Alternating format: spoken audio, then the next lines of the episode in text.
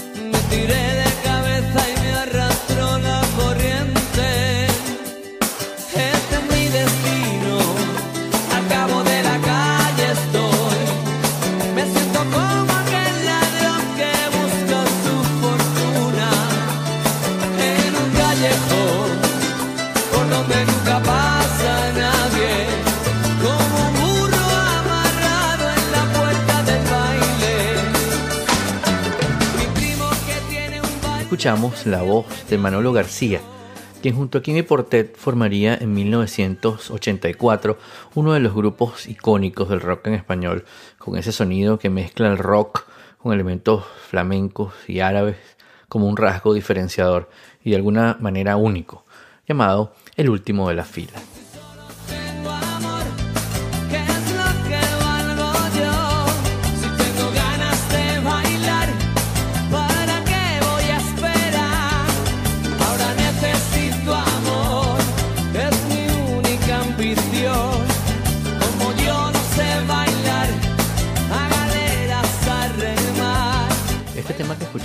Como un burro amarrado en la puerta del baile, está contenido en el que sería su sexto disco, grabado en 1992, llamado Astronomía Razonable, con el que consagraron su éxito con cerca de 1 millón de copias vendidas en España desde que salió a la venta a principios de 1993. El disco contiene algunas de las canciones más conocidas del grupo, además de la que escuchamos, también tiene Mar Antiguo, Lápiz y Tinta o El que canta su mal espanta.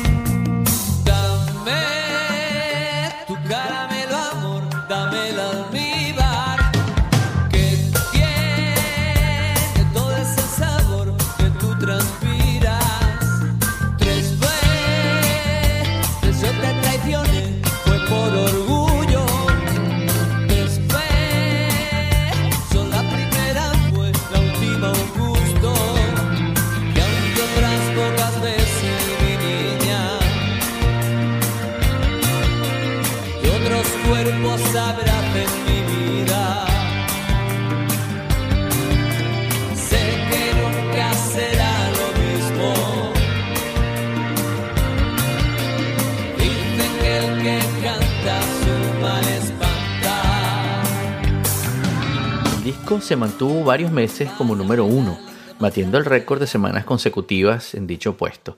En su sonido volvieron a predominar las guitarras, tanto eléctricas como acústicas y españolas, y las letras respiraban un tono lírico y un tanto, digamos, surrealista, que recordaba a su etapa de final de los años 80. Contaba con la colaboración en la producción de David Tickle, quien fuera productor de Belinda Carlisle, Joe Cocker, el álbum Rattle and Hum de U2 y del único éxito de la banda Four Non Blondes, What's Up.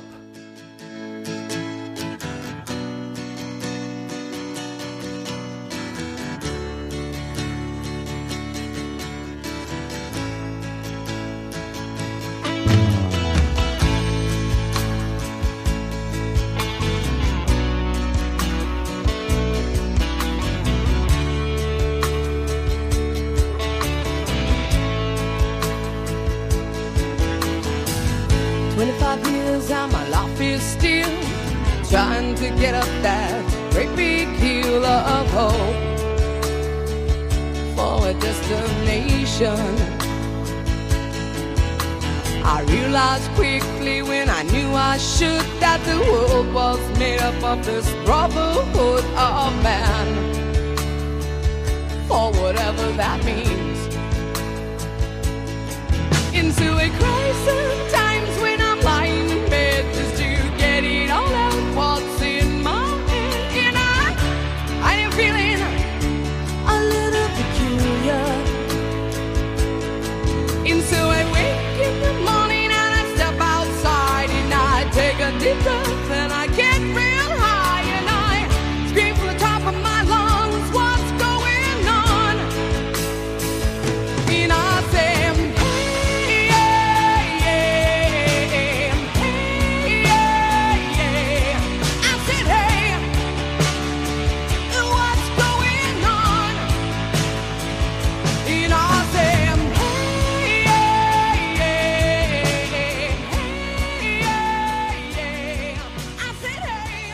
La gira del disco incluye casi 100 conciertos y más de 1 millón de espectadores. Paralelamente se editó también una versión del disco en Italia que contenía 6 de los temas cantados en italiano.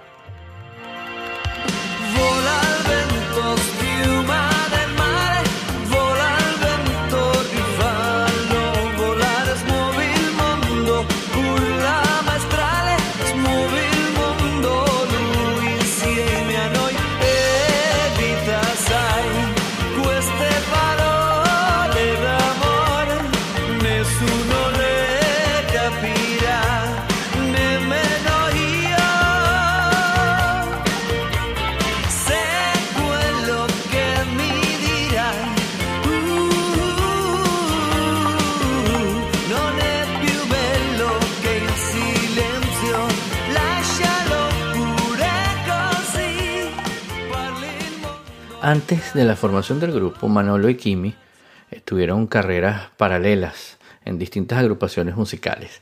Por su parte, Manolo García tocaba la batería en grupos de baile, actuando en bares y fiestas locales en conjuntos como Materia Gris.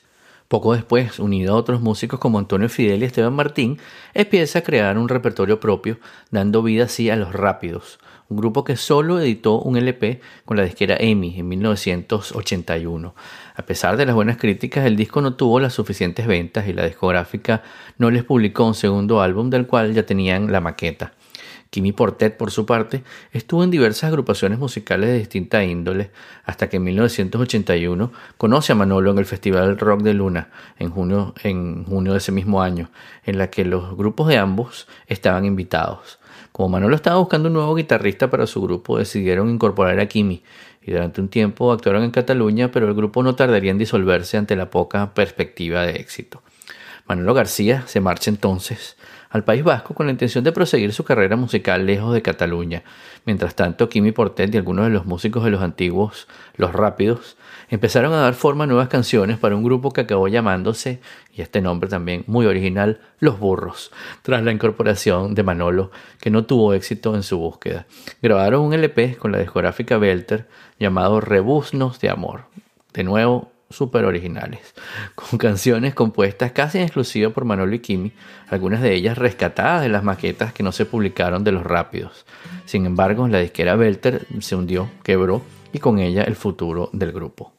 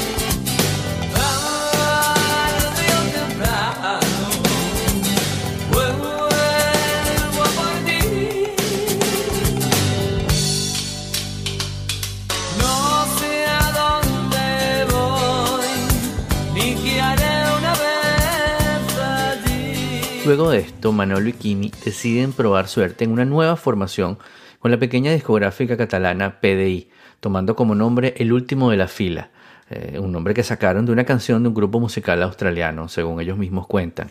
Y es entonces cuando el éxito por fin empieza a sonreírles, cuando ganan el concurso de maquetas de la revista Rock Especial, lo que les regalaba de alguna forma un precontrato con la discográfica multinacional Virgin, que posteriormente rechazaron para cumplir el trato que ya tenían con PDI.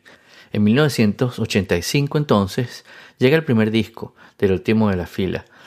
Su debut mantenía la energía que ya habían exhibido con su anterior banda, pero añadía ciertos aires aflamencados. Cuando aún estaban en Los Burros, Manolo y Quimi grabaron una maqueta que tenía como piedra angular lo que luego se convertiría en este tema llamado Querida Milagros. La pasearon a esta maqueta por todas las discográficas de Barcelona, pero ninguna mostró interés, por lo que viajaron con ella a Madrid, donde tuvieron alguna respuesta más esperanzadora y finalmente ficharon por la barcelonesa PDI, y una de las canciones más celebradas fue precisamente Querida Milagros.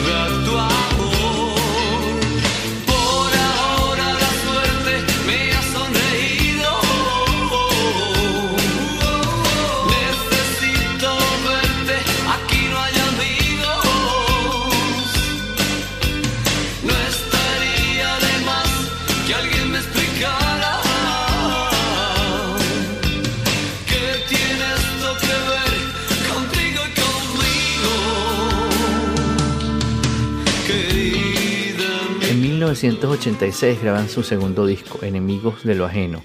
Trabajaron en él durante meses atrincherados en un local que habitaban en un edificio industrial del barrio barcelonés de Poblenou. Allí establecieron lo que fuera como su cuartel general, a pesar de la desconfianza de los dueños, para los que dos inquilinos de pelo largo y aspecto bohemio que entraban con guitarra, estaban hasta alta hora de la noche ahí haciendo música, no suponían la mejor garantía. Tuvieron que pagar por adelantado para acabar con las suspicacias y así pudieron atrincherarse en su particular estudio, donde trabajaron a destajo para confeccionar lo que fue su segundo larga duración como dúo. Madrugando Quimi, trasnochándose Manolo, eran un poco antagonistas en lo musical pero complementarios en la creación, y continuamente se juntaban a cruzar ideas, letras y por supuesto melodías. Ya tenían una colección bien interesante de temas compuestos, pero sin embargo en la última jornada de grabación sentían que el disco se les estaba quedando corto. Apenas tenían poco tiempo para reaccionar, pero cuando menos lo esperaban, su guitarrista Mark Grau apareció de visita en el estudio y Quimi quedó fascinado con una guitarra que trajo Mark de 12 cuerdas. Al tomarla e improvisar con ella un riff espontáneo que salió, le gustó muchísimo y le pidieron al técnico que lo grabara, y Manolo corrió a buscarle la letra apropiada. Tuvo que esconderse en el lugar más tranquilo del estudio, que era el baño. Mientras Quimi iba trabajando en la música sobre la marcha, Manolo escuchaba el ritmo y escribía a toda prisa. Unas frases esbozadas fugazmente en el papel en el baño acabarían constituyendo uno de los clásicos del pop en español. En poco más de 2 horas de estudio, y según Quimi les bastó solamente una, y en apenas 2 minutos de canción dieron vida a ese llamado halcón herido por las flechas de la incertidumbre y la insurrección. El tema, si no lo conocen, si lo conocen por la letra ya saben cuál es, pero si no lo conocen se llama Insurrección. La versión original acababa con un loop, un ritmo repetido sin variación, que grabaron sin batería, comenta Quimi. Y en cuanto a la letra, Manolo cambia la respuesta dependiendo de quién le pregunte. Una de las razones favoritas del significado de la letra para Manolo García es que la escribió como crítica a la compañía de discos por negarse a darles el presupuesto suficiente para grabar el álbum y obligarles a hacerlo en muy pocos días, un poco más que un sándwich y algunas cervezas para comer. Vamos a escuchar entonces la versión que hace Miguel Ríos, otro de los padres del rock en español, de este tema del último de la fila que me encanta, y especialmente en esta versión de Miguel Ríos, Insurrección.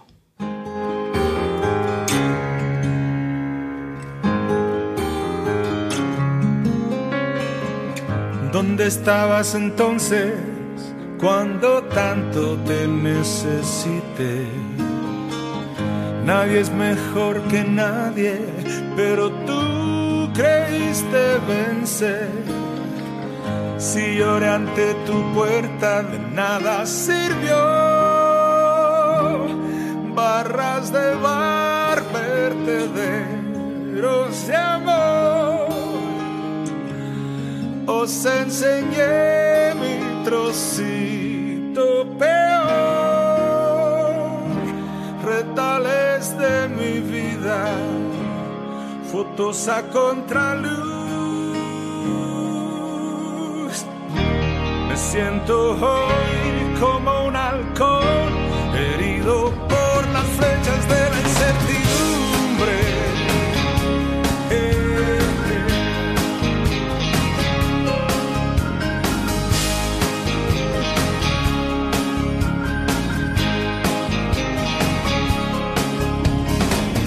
¿Dónde estabas entonces cuando tanto te necesité?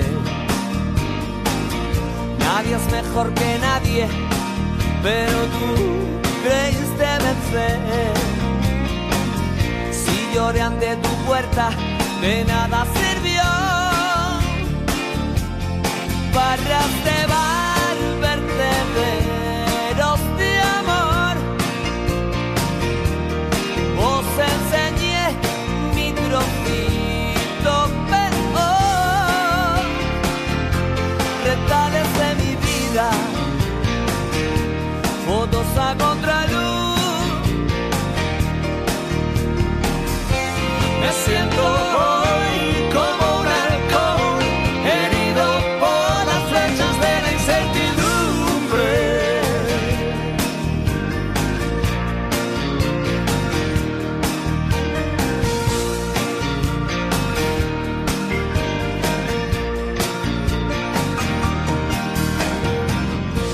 Me cortó el pelo una y otra vez.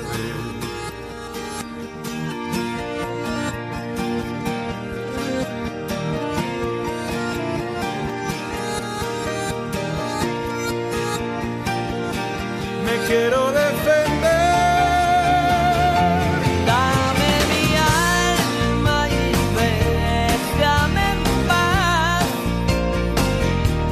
Quiero intentar no volver y a caer. Pequeñas tretas para continuar en la brecha. Me siento hoy como un halcón llamado a las filas de la insurrección.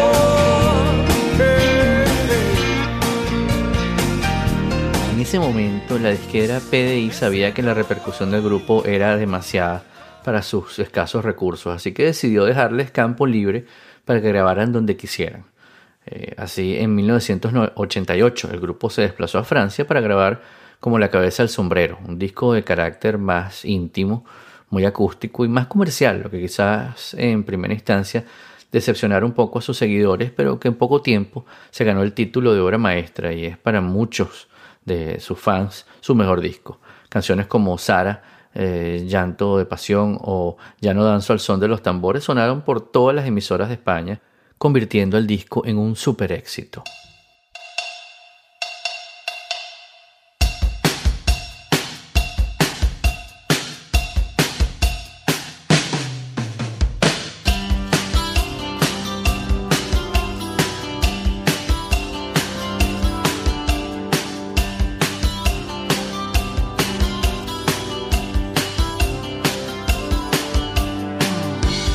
Tiempo lo cura todo, pero puede ayudar.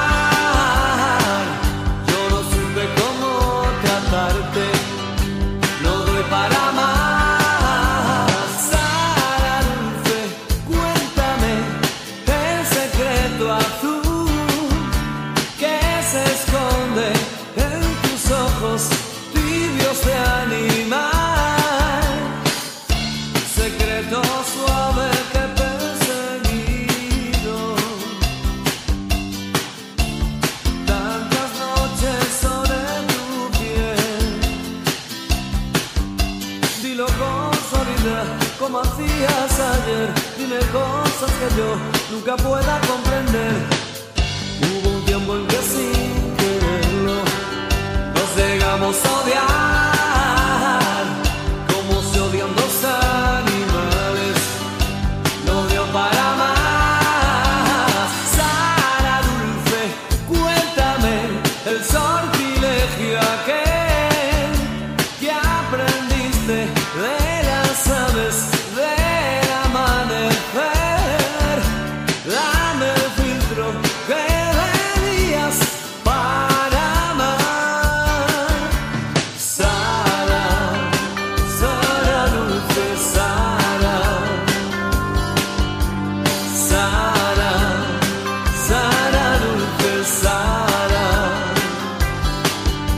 Momentos cumbre del grupo fue ese mismo año cuando fueron invitados a participar en el concierto Human Rights Now al compartir cartel con artistas del calibre de Bruce Springsteen, Tracy Chapman, Sting, Jason Udour y Peter Gabriel.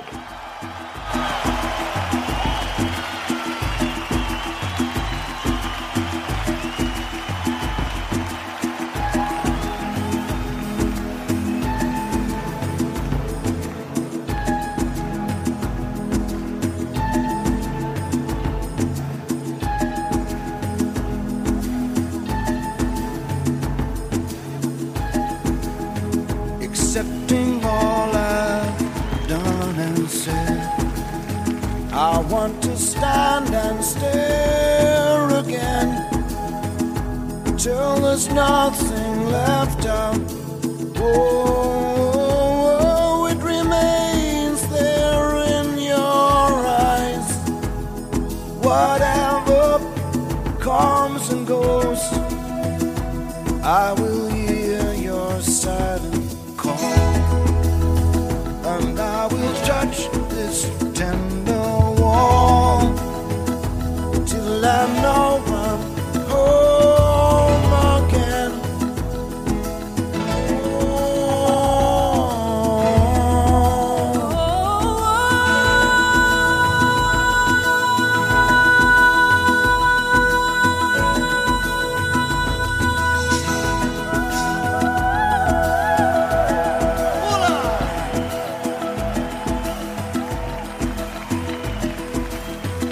Revolution.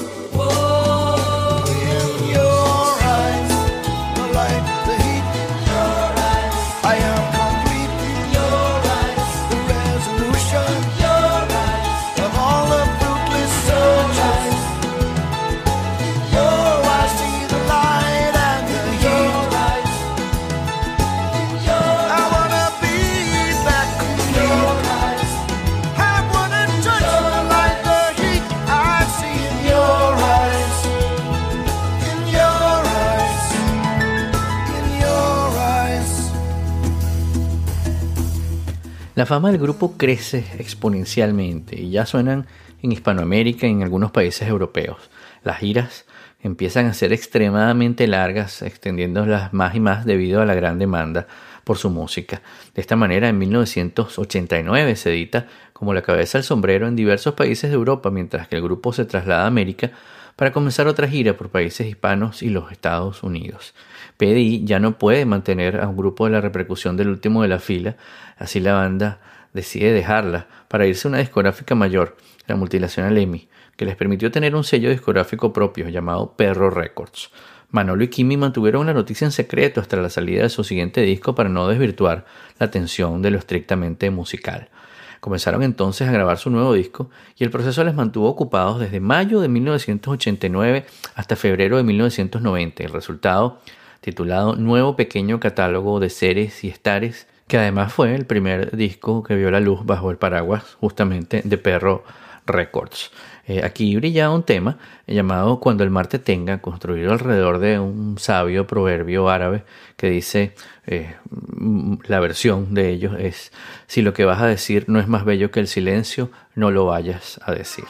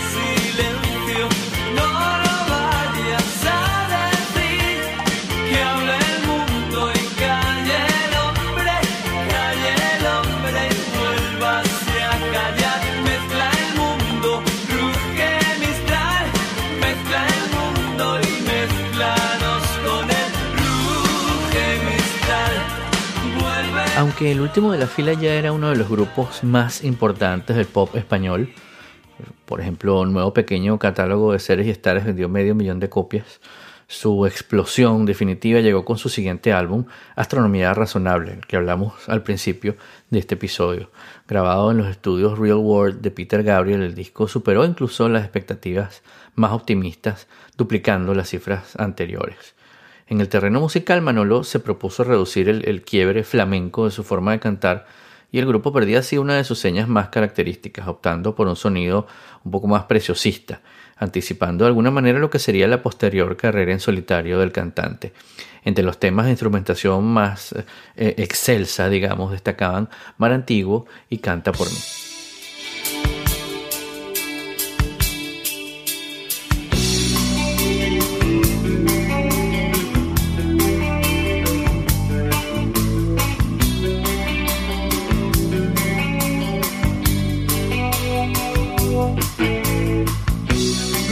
Pasado en el camino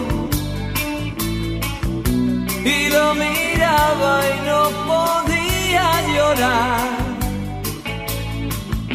entre el crepúsculo y el alba.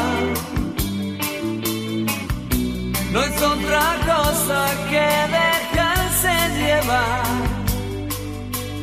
y refugiando cual caminando sin prisa sobre el tiempo, huyen de un mundo material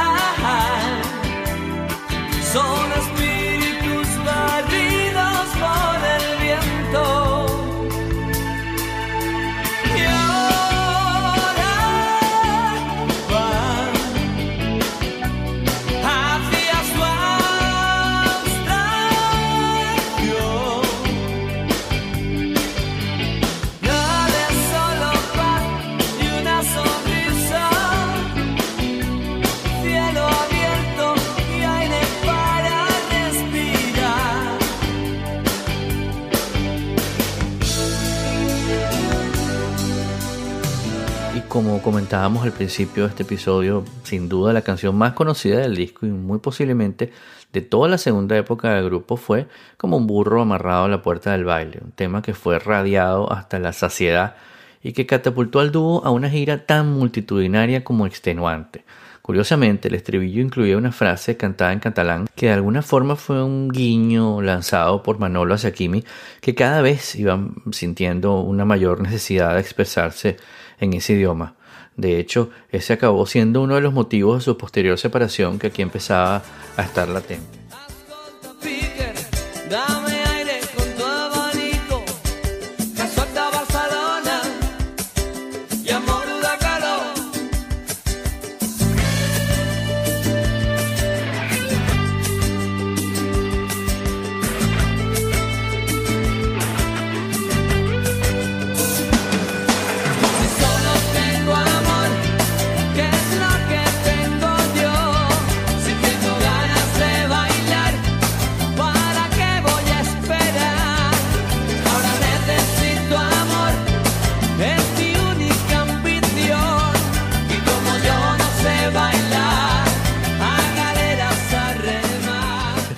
Mucho sobre el futuro de la banda y el 13 de enero de 1998 anunciaron su disolución, alegando que ya habían dado todo lo que podían juntos y que ahora querían probar suerte en solitario, siguiendo cada uno su propio camino.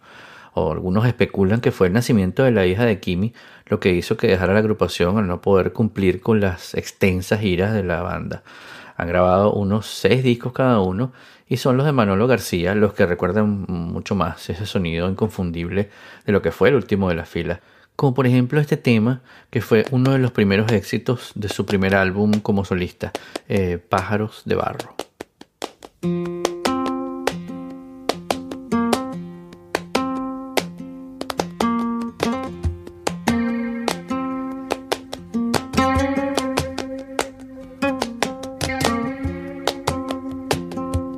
Por si el tiempo me arrastra a playas desiertas, hoy cierro yo el libro de las horas muertas. Hago pájaros de barro, hago pájaros de barro y los echo a volar. Por si el tiempo me arrastra a playas desiertas, hoy rechazo la bajeza, el abandono y la pena. Ni una página en blanco más. Siento el asombro de un transeúnte solitario. En los mapas me pierdo, por sus hojas navego. Ahora sopla el viento cuando el mar quedó lejos hace tiempo.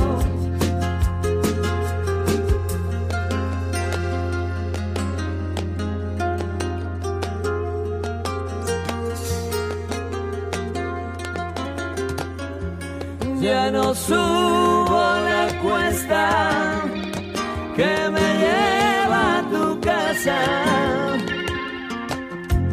ya no duerme mi perro junto a tu candela. En los vértices del tiempo anidan los sentimientos, hoy son pájaros de barro que quieren volar. En los valles me pierdo, en las carreteras duermo. Ahora sopla el viento cuando el mar quedó lejos hace tiempo, cuando no tengo barca.